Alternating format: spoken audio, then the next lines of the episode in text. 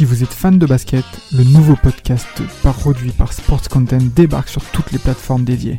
Forever, c'est le nouveau rendez-vous pour parler de l'actualité NBA, présenté par Maxime du Club 115 accompagné d'invités variés, à retrouver tous les mardis sur Spotify, Apple Podcasts et même YouTube. Alors n'hésitez pas, rendez-vous tous les mardis avec Forever.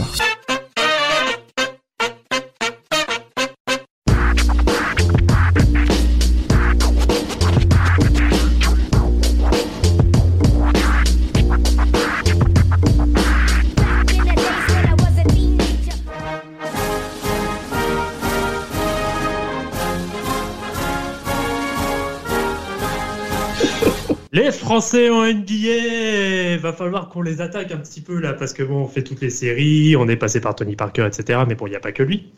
Euh, Qu'est-ce que ça vous inspire, les gars, déjà, les, les Français Qu'est-ce que ça représente pour vous, tout, euh, toute la French touch, on va dire, sur, euh, sur notre ligue? Bah, je laisse, euh, je vais, je, je vais laisser Rafik commencer là. Je vais laisser Rafik commencer. moi, en Ouais. vrai, euh, j'a- pour moi, euh, ça m'inspire. Euh, beaucoup de joueurs français sont allés en NBA, mais beaucoup de flops. Ah, vous commencez d'attaque dans- par les clashs. Vous êtes, vous êtes des, des- des gros clasheurs. Ok, bah moi, moi ça commence déjà par NBA by D, à ligne de vêtements. Et euh, Tariq Abdul-Wahad euh, qui faisait son petit euh, son petit dribble. Donc le premier euh, français en NBA du- de son de son premier nom Olivier Saint-Jean, originaire de MA. Il Maison Alfort dans le 94, des lieux euh, occultes, comme dirait euh, Euh, ah, Thomas. Gijol, des, des lieux très obscurs. Voilà, c'est une très ville sympa du 94. Notre euh, premier joueur NBA est un est un bon banlieusard du coup. Euh, au début, donc il est quand même drafté en 11e position, hein, faut le rappeler. C'est c'est c'est c'est quand même haut haut placé hein, par les Kings de Sacramento et puis il fait des il fait des bonnes premières saisons, il monte en puissance hein, pendant trois ans, que ça soit aux Kings et puis ensuite il se fait trade euh, au Magic. Et c'est quoi vos, vous, vos souvenirs de, de Monsieur Tariq euh?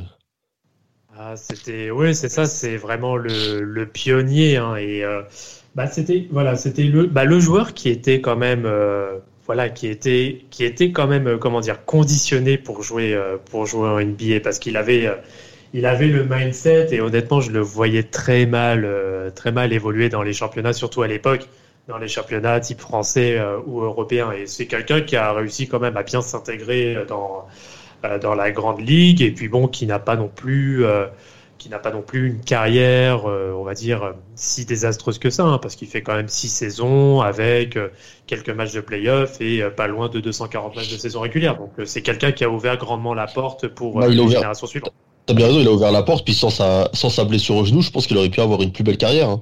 C'est ces blessures qui l'ont un peu stoppé. Euh, après, il faut rappeler que, comme beaucoup à l'époque, hein, que ce soit Moiso aussi après qui va suivre, euh, c'est des joueurs qui font un cursus, euh, un cursus avant la NBA qui est aux États-Unis quand même. Je crois que Tariq Abdul-Wahad va jouer à, à San José, à la fac, si je dis pas de conneries. Et euh, pour euh, Jérôme Moiso, lui, qui, qui sera drafté euh, par les Celtics, il fait, je crois, UCLA. pas, UCLA, ouais. UCLA, ouais, c'est ça. À UCLA, bon, Jérôme Moiso, pour le coup, lui, c'était un gros flop. Parce que il était vraiment attendu, il est drafté encore aussi à la 11e position. Et au final, euh, c'est deux joueurs qui ont été draftés plus haut que Tony Parker à l'époque et qui n'auront pas euh, la carrière euh, la carrière attendue.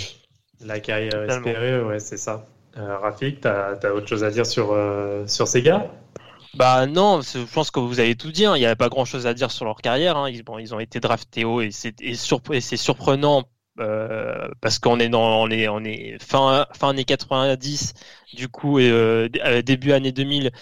Voilà, on n'a pas encore beaucoup d'Européens qui sont draftés haut, donc c'est surprenant.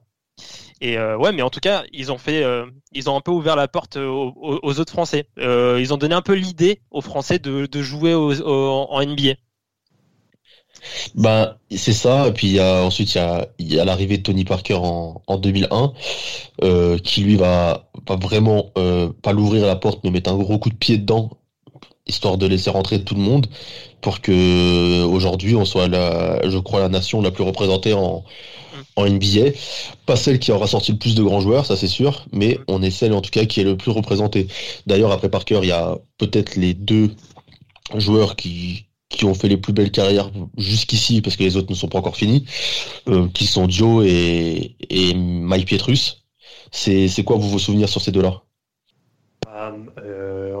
Euh, euh, enfin, Boris Dio, c'est Ouais, c'est Monsieur Propre en fait, et qui est par contre qui est passé euh, du poste d'ailier voire même arrière à un poste euh, sur la fin de sa carrière, un poste d'ailier fort pour pas dire pivot, euh, mm. tellement que Monsieur a bien aimé, a bien kiffé les États-Unis quoi. Mais il, aimait bien, il, aimait bien, la soul food, c'est ça que tu veux nous faire comprendre. c'est ça exactement. Le chicken waffle, c'était son truc. Mais par contre, mais par contre, en dehors de ça, ce qui lui a permis d'avoir une très très grosse carrière, c'est que c'est que c'est quelqu'un qui a été euh, tout à fait capable de s'adapter, de s'adapter euh, dans l'environnement dans lequel il était. C'est vrai, c'est vrai. Et euh, comme vous l'avez dit, le fait qu'il ait fait beaucoup de postes, ça démontre son, son cul basket. Il a vraiment un gros cul basket.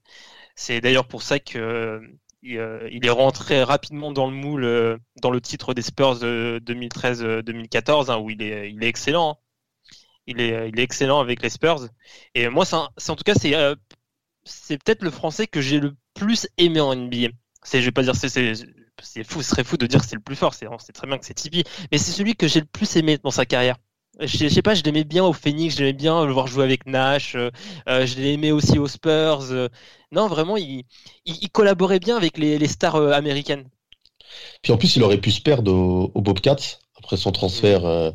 son trade des, des, Suns. Et puis c'est là qu'il a, il a performé dans une équipe plus faible où il a, il a montré que, que même moins bien entouré, il pouvait être autre chose que seulement un bon joueur de collectif. Et, et au final, c'est cette récompense aux Spurs, je pense que Tony Parker l'a bien aidé, hein, cette récompense au, de le faire venir aux Spurs, au final, ce sera un bel accomplissement pour sa carrière. Après, pour.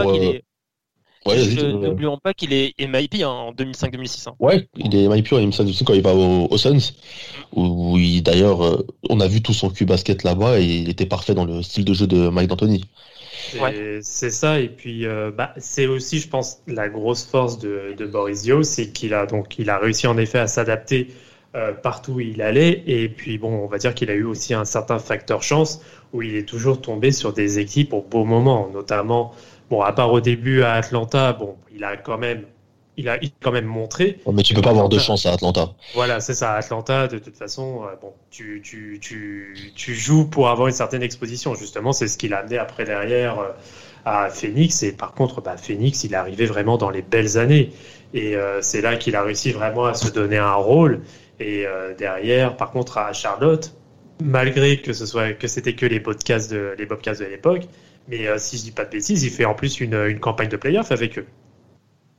Ouais, ouais, il me semble que c'est ça. Ouais. Il fait une. Euh, c'est pour ça qu'au final, il fait une campagne de playoff et il jouait avec euh, Gérald Wallace aussi. Ouais, voilà, c'est ça. Gérald Wallace qui a été All-Star, je crois, en. C'était en quelle année qu'il était All-Star déjà, Gérald Wallace, je me rappelle plus. Gérald Wallace All-Star, dès qu'on on le retrouve, on le balance dans le, dans le podcast. ouais, c'est ça. Et, euh, ouais, il y avait Gérald Wallace. C'est pas arrivé dix mille fois, ça. C'est ça, il y avait Gérald Wallace, il y avait aussi Jason Richardson, euh, il y avait Stephen Jackson aussi, Captain Jax.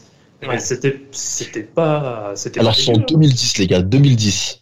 Voilà, il y avait euh, le mec là, qui, dunkait, euh, qui dunkait, qui volait à Gerald Anderson.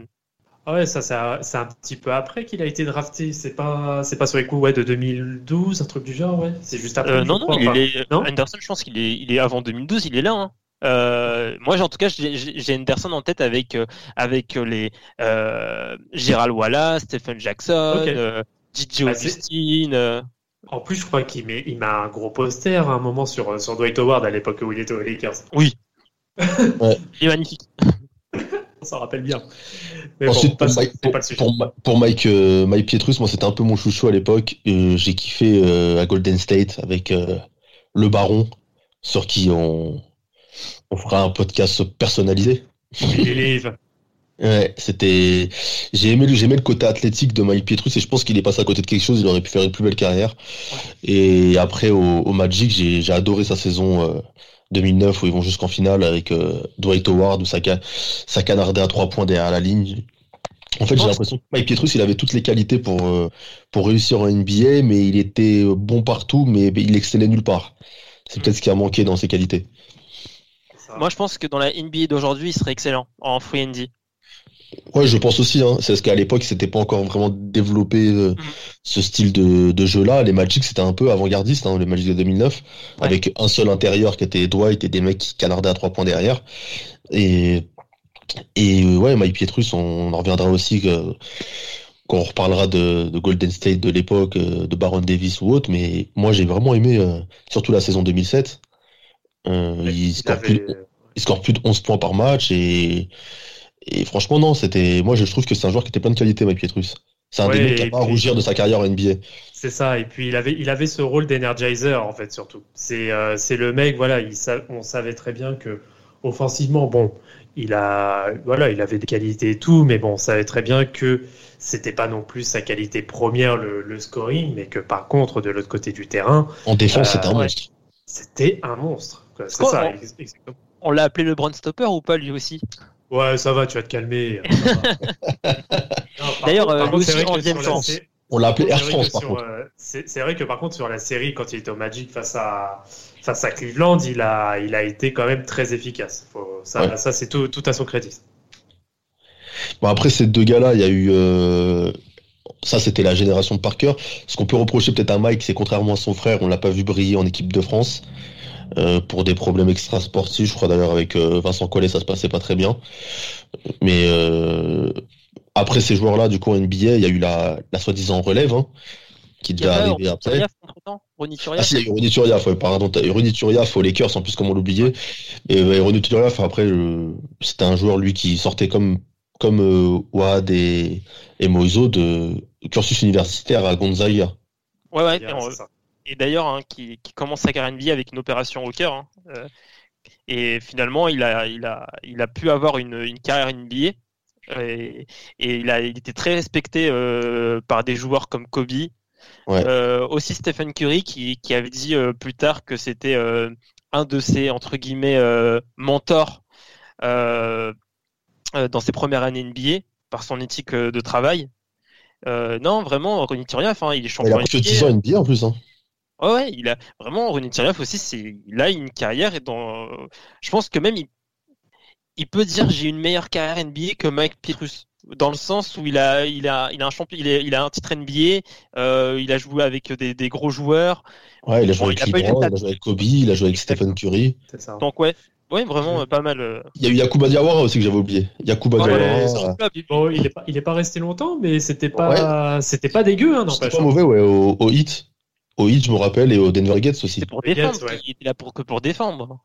Ouais, il a pour défendre, lui, c'était son envergure, il avait des grands bras. euh, C'était un vrai défenseur, quoi. Et lui c'est une déception, c'est pas une déception. Enfin, il avait un énorme potentiel physique, ça reste une déception euh, Yakuba Diawara. Ouais, bah lui, c'est un peu, ça- je le mets un peu dans la même catégorie que les, euh, bah du coup, bah on va prendre la suite, j'ai la balle et, et Petro. C'est des Ouais. gars qui avaient, qui, qui, qui paraissaient prêts pour la NBA et qui au final, euh, ont été un peu des pétards mouillés. Quand j'ai la balle arrive, lui, il arrivait de, du Real Madrid et tout, je pensais vraiment que ça allait le faire. Et au final, euh, on l'a très peu vu au Sonics.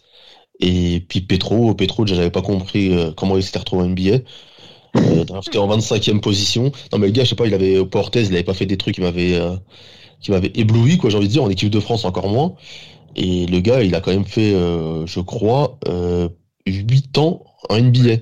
Huit saisons. ouais. 8 saisons NBA et franchement, euh, drafté en 25e position, je trouve que c'est un sacré flop, quoi. Bah, après, euh, après, Johan Petro, c'était surtout une grosse bête athlétique. C'est Ouais, surtout ça, vrai. en fait. C'était un beau bébé, quoi. Parce que quand il était à l'époque à, à l'INSEP, hein, je, me, je me rappelle à l'époque où Nanterre jouait encore en National 1 et qu'ils avaient, euh, les avaient euh, rencontrés, non, Johan Petro, il faisait la misère à tout le monde hein, à l'époque. hein. Et euh, pourtant, on sait que voilà, le centre fédéral hein, ne, ne gagne pas non plus masse de matchs. Mais moi, je me rappelle surtout à l'époque, euh, donc à National 1 de Nanterre, il avait mis un sacré euh, poster. C'est d'ailleurs sur, sur un joueur qui était un de mes coachs là. Et non, c'était trop. Mais voilà, c'est vraiment pour la bête athlétique qu'il était. Et puis bon, en soi, quand tu regardes bien, après en termes d'efficacité, il n'a pas non plus sur sa carrière en NBA, il n'a pas non plus des stats hyper dégueulasses. Non, c'est vrai. Puis après, il arrive aussi dans un contexte difficile au, au, Sonics, comme euh, comme notre ami Gélabal avec la période euh, fin Sonics début euh, OKC, euh, la draft de Kevin Durant, ces choses-là.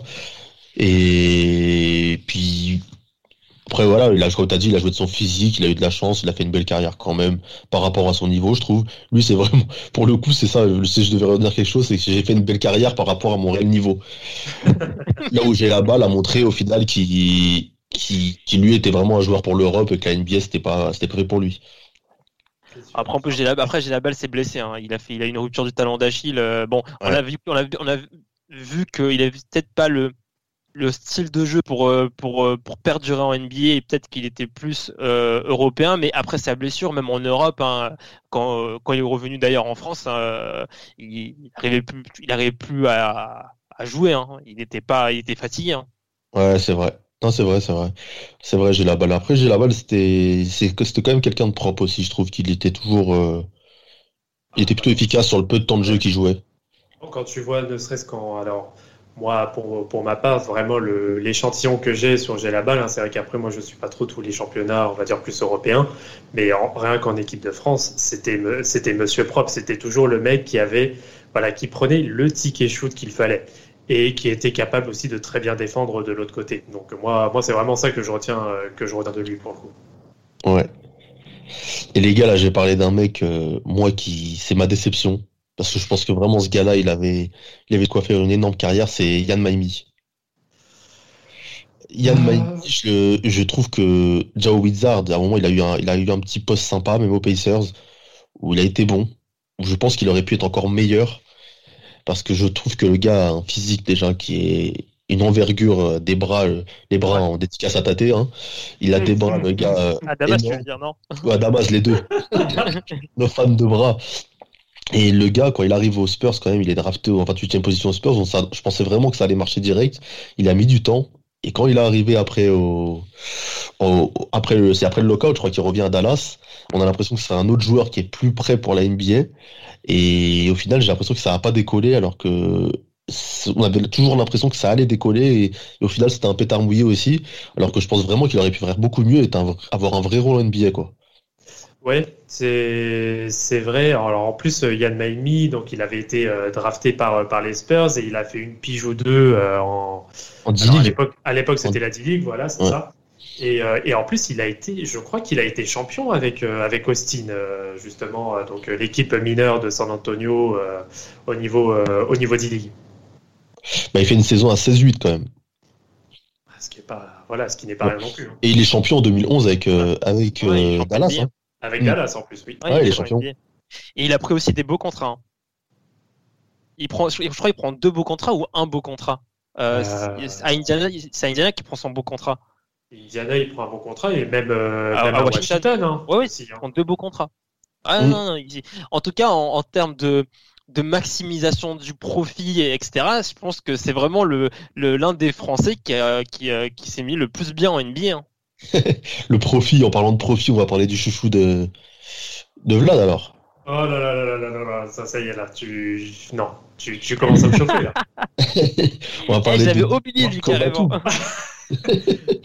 attends, attends, est-ce que est-ce qu'on peut juste par... pardon, est-ce qu'on peut juste d'abord passer par un joueur que j'appréciais beaucoup, qu'on n'a pas non plus ah, tu, tu préfères, ça? tu préfères parler du positif avant le négatif, c'est ça? Ouais, ouais, c'est ça, exactement. On t'écoute alors.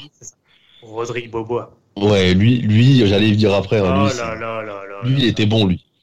Qu'est-ce que je le kiffais à Dallas, putain. Il a, pas fait un pic, il a pas fait un pic à 40 points en plus Si, si, à Golden State en plus, ouais. c'est ça. Euh, c'était, en 2000, c'était 2010, je crois, ou 2009, je me rappelle plus. Ouais, c'est pendant euh, sa saison rookie. Ouais, c'est ça, ouais, sa saison, sa saison rookie. Et euh, non, le, du... Eh, le duo avec Jason Kidd, le duo Ali Hoop.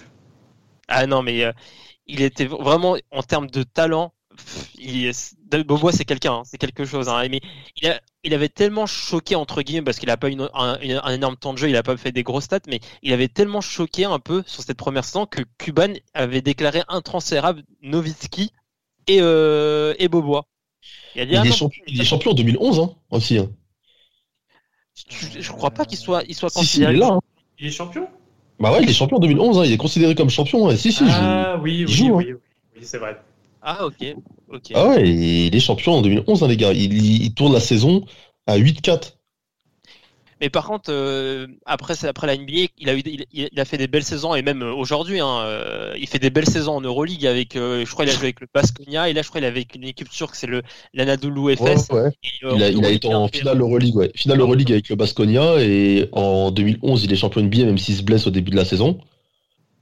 C'est un joueur Et- majeur aujourd'hui en Euroleague en tout cas. Ouais, c'est un, mais non, mais Bobois, c'est un vrai talent. hein. Après, je pense que le fait, peut-être, comme on dit, euh, on parle du duo, euh, enfin, il était au Mavericks, c'est une super équipe, le Mavericks, mais le fait qu'il y avait Jason Kidd dans l'équipe, je sais pas si ça va pas bloquer sa, son évolution dans l'équipe.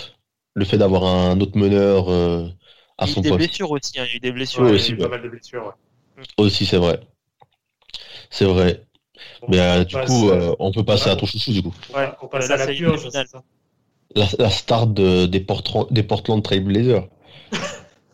Ou la, la star des Charlotte Hornets. Ah ouais, un peu moins. Ouais.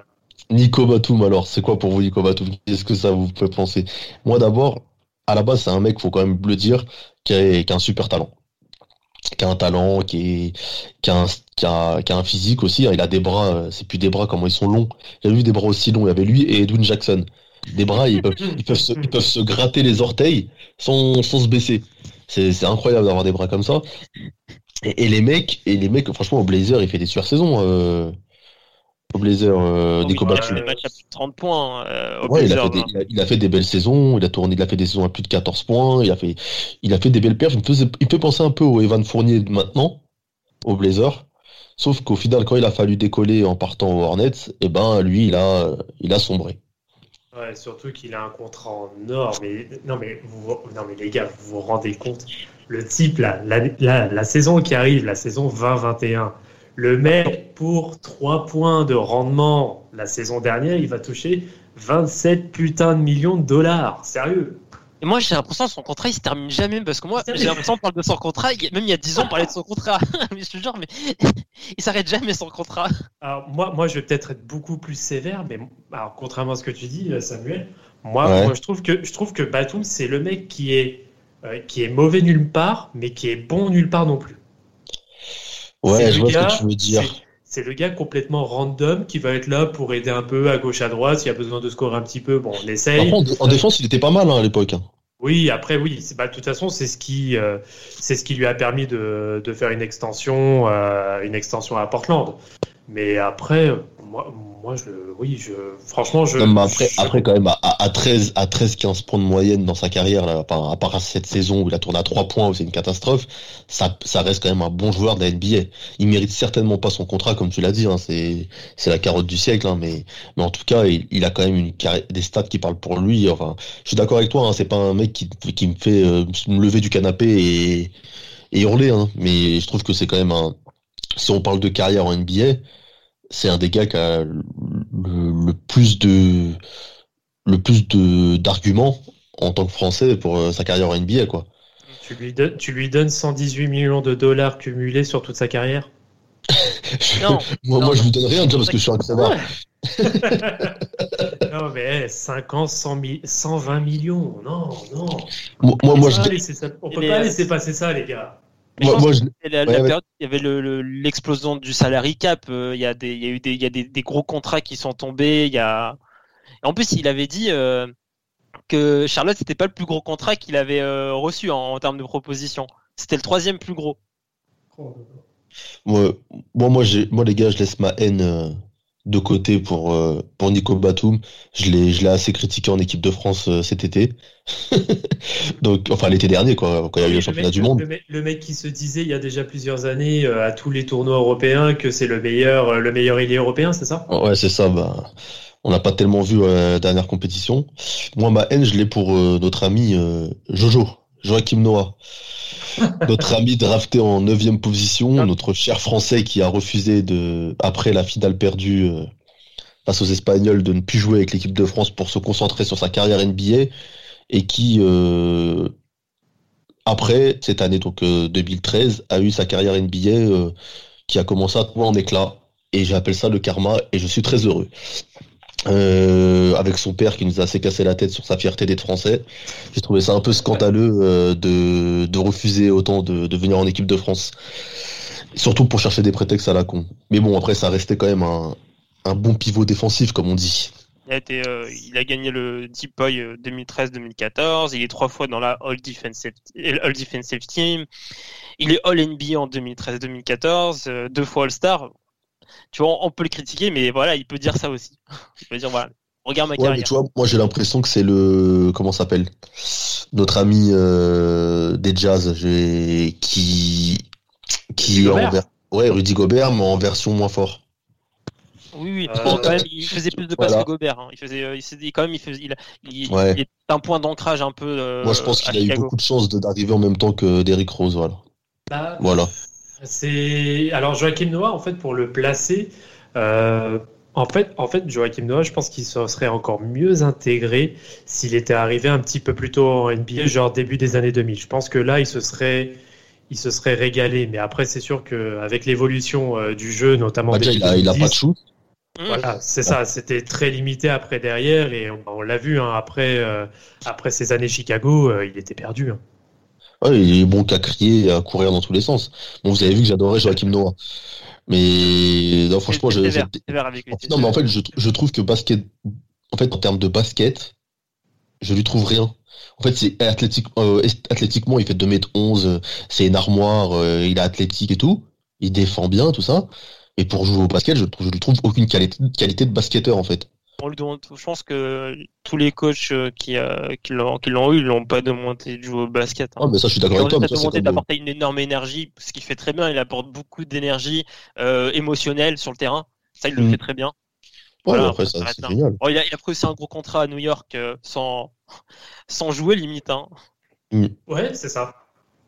Non, non, c'est clairement ça. 4 euh, ans, 72 millions de dollars pour, euh, sur du cumulé, 4,6 euh, points, à peu près 8 rebonds et 2 passes. Voilà, voilà. Après, il y a eu, après, il y a eu le, le, cette année, le, ça, ça pige à, aux Clippers. Il n'a pas vraiment ébloui tout le monde de, son talent. Aussi, hein. Ouais, voilà. À part essayer de chambrer avec, avec Pat Beverley, voilà, il ne servait pas à grand chose. Hein. Et puis ensuite, il y a eu le flop euh, Kevin Serafin. J'attendais aussi lui. Ouais, moi j'ai entraîné son frère une fois à, à, Nanterre. Ouais. Euh, à l'époque où il était d'arriver en NBA, et puis ben, je, je, pensais quand il arrivait au Wizard que, que ça allait être un, un, très bon joueur, et puis son frère avait un peu le même style de jeu d'ailleurs, en moins fort. et je vous rappelle, on discutait, on avait discuté avec lui, il disait ouais mon frère il est au Wizard, etc. Et au final, euh, au Wizard, ça c'est bon, il a pas des stats dégueulasses au départ, hein, mais il a, il a complètement disparu. Une bonne deuxième saison. Une bonne ouais, les deux premières saisons ça va, et puis il a complètement disparu quoi. Ouais. Ouais, il, a, eu, bah, il, a, été barré par des joueurs au Wizards. Il y a des mecs comme Gortat qui sont arrivés, ils, lui ont pris sa place normale, tu vois, c'est plus mm. fort. Et il a, il a, son niveau, je pense. Ouais, non, mais il y avait plus fort dans l'équipe, tout simplement. Il a pas pu euh, avoir du temps de jeu. Et voilà, hein, ça, ça c'est là après quand tu vois qu'il est drafté en 17e position par les Wizards, que derrière il y avait Bledsoe, Avery Bradley, euh, des joueurs comme ça, ça fait quand même mal au cul pour les Wizards qui avaient drafté John Wall aussi dans la même draft, d'avoir pris en doublon euh, Kevin Serafin qui n'avait clairement pas les épaules et le niveau pour assurer ce, ce rôle-là. Bon, on va, on n'a pas encore mentionné, mais il faut quand même rappeler quelqu'un qui vient de chez nous, qui vient de Nanterre de base. Enfin, qui est passé par Nanterre et qui est plus originaire de Charenton. Exactement. euh, bah, Evan Fournier avec euh, Rudy Gobert, ça on a envie de dire la nouvelle, la nouvelle génération. Voilà. Enfin, la nouvelle génération. Qui a mis du temps à s'installer quand même. Ouais, mais bon, qui a, voilà, après, qui a quand même réussi à perdurer, euh, à perdurer dans le temps. Et, euh, et ça, par contre, en effet, c'est deux profils qui sont tout à fait euh, compatible avec euh, la avec la NBA de maintenant. Bah, après, on a vu notamment pour Gobert, euh, voilà, défenseur de l'année, Van Fournier qui fait de qui fait quand même des belles saisons, stats, voilà, qui fait de belles saisons sous le Magic. Evan, faut que tu te parles du Magic. mais voilà, donc non, c'est deux gars et en plus qui qui répondent tout le temps présent aussi en équipe de France et ça, c'est vrai que c'est appréciable. Ouais, c'est clairement la nouvelle la nouvelle relève. Hein enfin qui va devoir encadrer les petits jeunes qui arrivent parce que là il y a il y a Sekou Doumbia aussi qui a l'air d'être euh, d'être vraiment bon Il y a le petit qui vient d'être drafté là. Kylian Hayes. Kylian Hayes qui vient d'être drafté, ouais.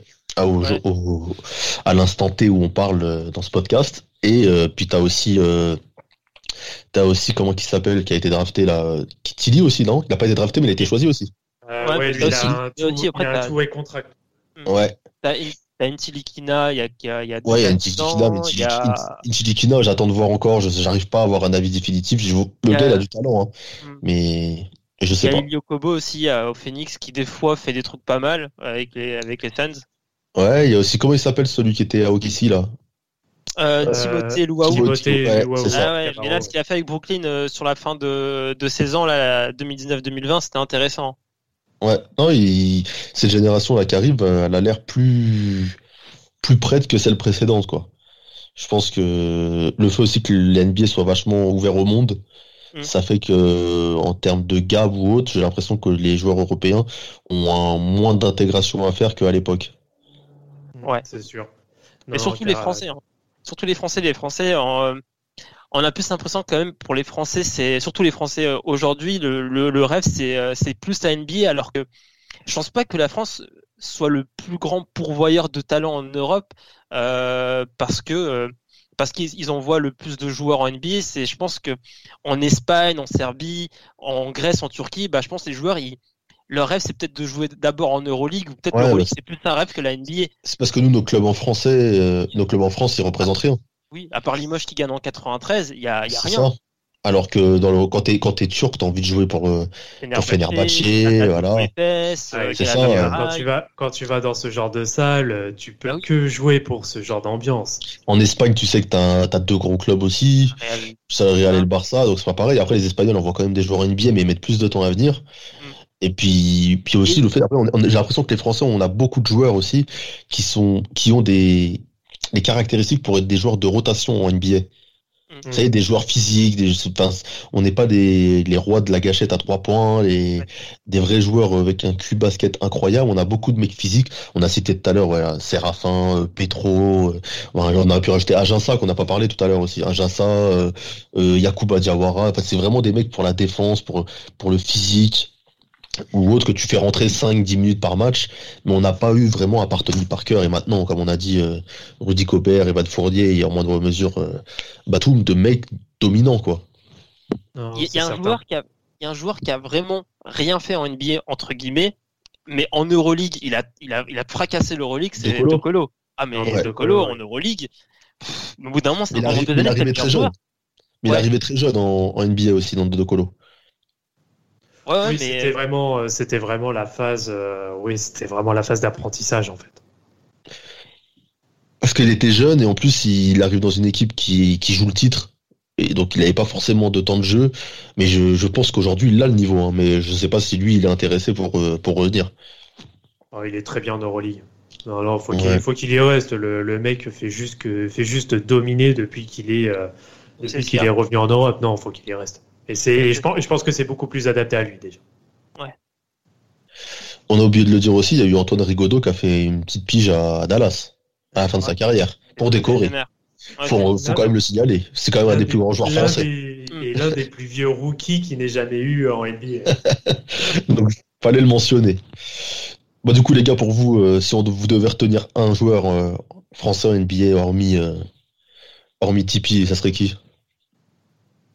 Je vais commencer, euh, ça va être sans hésitation Boris Dion. Hein. De toute façon, je l'ai dit au début de, du podcast, c'est le joueur que j'ai le plus aimé, le joueur français que j'ai le plus aimé en NBA, euh, parce que tu le vois, il est gros, tout ça, mais il est fort. C'est ça qui, qui, me faisait rire d'abord, et, qu'il était vraiment fort au basket. Euh, il pouvait jouer plusieurs positions il a, il a été MIP, euh, il gagne une NBA avec euh, avec les Spurs et il est pas là en mode euh, c'est juste un role player, c'est vraiment c'est vraiment un joueur je vais pas dire important mais il est quand même il a sa, il a son mot à dire dans ce titre. Ouais, ouais pour, pour moi, je reste sur vraiment aussi la, la préférence. Pour moi, c'était moi c'était Rodrigue Bobo. Hein. Juste les 3-4 années là qu'il a fait. Euh, moi, j'ai juste, euh, j'ai juste kiffé. Et bon, malheureusement, en effet, les, euh, les, blessures et le contexte dans lequel il est, il est tombé au Mavs n'a pas été, non clairement pas été en sa faveur. Mais bon, moi c'est, moi j'ai j'ai toujours en tout cas aimé aimé ce joueur et, et je pense que c'est vraiment un joueur qui est fait pour évoluer pour évoluer dans la dans la ligue. Ben moi, euh, c'était euh, Joel Embiid. Non, je rigole, c'était pour la petite blague qui voulait jouer en équipe de France. Euh, moi, je dirais, bah, je vous ai dit tout à l'heure, c'est Mike Pietrus que que j'ai beaucoup aimé. Et sinon, bah, aujourd'hui, dédicace quand même à Evan Fournier et, et Rudy Gobert qui, qui nous font plaisir et qui et qui peuvent être fiers de, de ce qu'ils accomplissent en NBA. En espérant que les nouveaux les nouveaux suivent l'exemple et et qu'il nous, nous fasse kiffer aussi. Et, juste pour euh, petite petite conclusion, j'ai quand même une question à vous poser parce qu'on va quand même un peu sur le sur le what if parce qu'il y a quand même on abordait le sujet des euh, de la France qui est voilà on va dire un certain vivier de, de talent. Est-ce que est-ce que vous avez en tête un, un, joueur que vous auriez aimé justement voir évoluer en NBA et qui qui n'a jamais été? Oula, euh, Andrew BC Non, je sais pas, comme ça, tu me dis ça comme ça. Euh, je sais pas, t'en as un en tête, toi, c'est pour ça? Euh, Ouais, vis-à-vis de ça. Alors, c'est, alors là, on va remonter un peu à l'époque, très rapidement, dans les années 90-2000. Euh, c'est l'ancien de Levallois, Moustapha Sonko.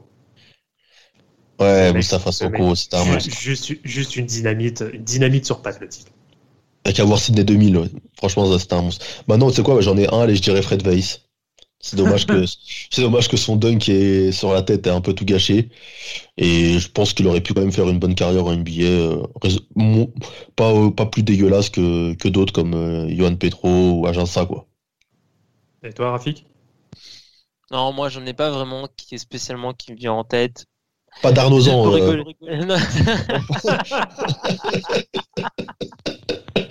Non, c'était sûr. Bah, tu me dis Darnozan, bah voilà, j'ai envie de dire, j'aurais aimé voir Laurent Sierra, voilà. Ouais, ouais. Ou Edwin Jackson, tiens? Adrien Moerman, tous les mecs de Nanterre. Il aurait fait le bandeur, lui. Oh là là. voilà, donc on termine ce podcast 100% euh, français. Dites-nous, vous, en commentaire. Euh, sur Twitter, euh, les joueurs français qui vous ont fait rêver. Et voilà, à bientôt.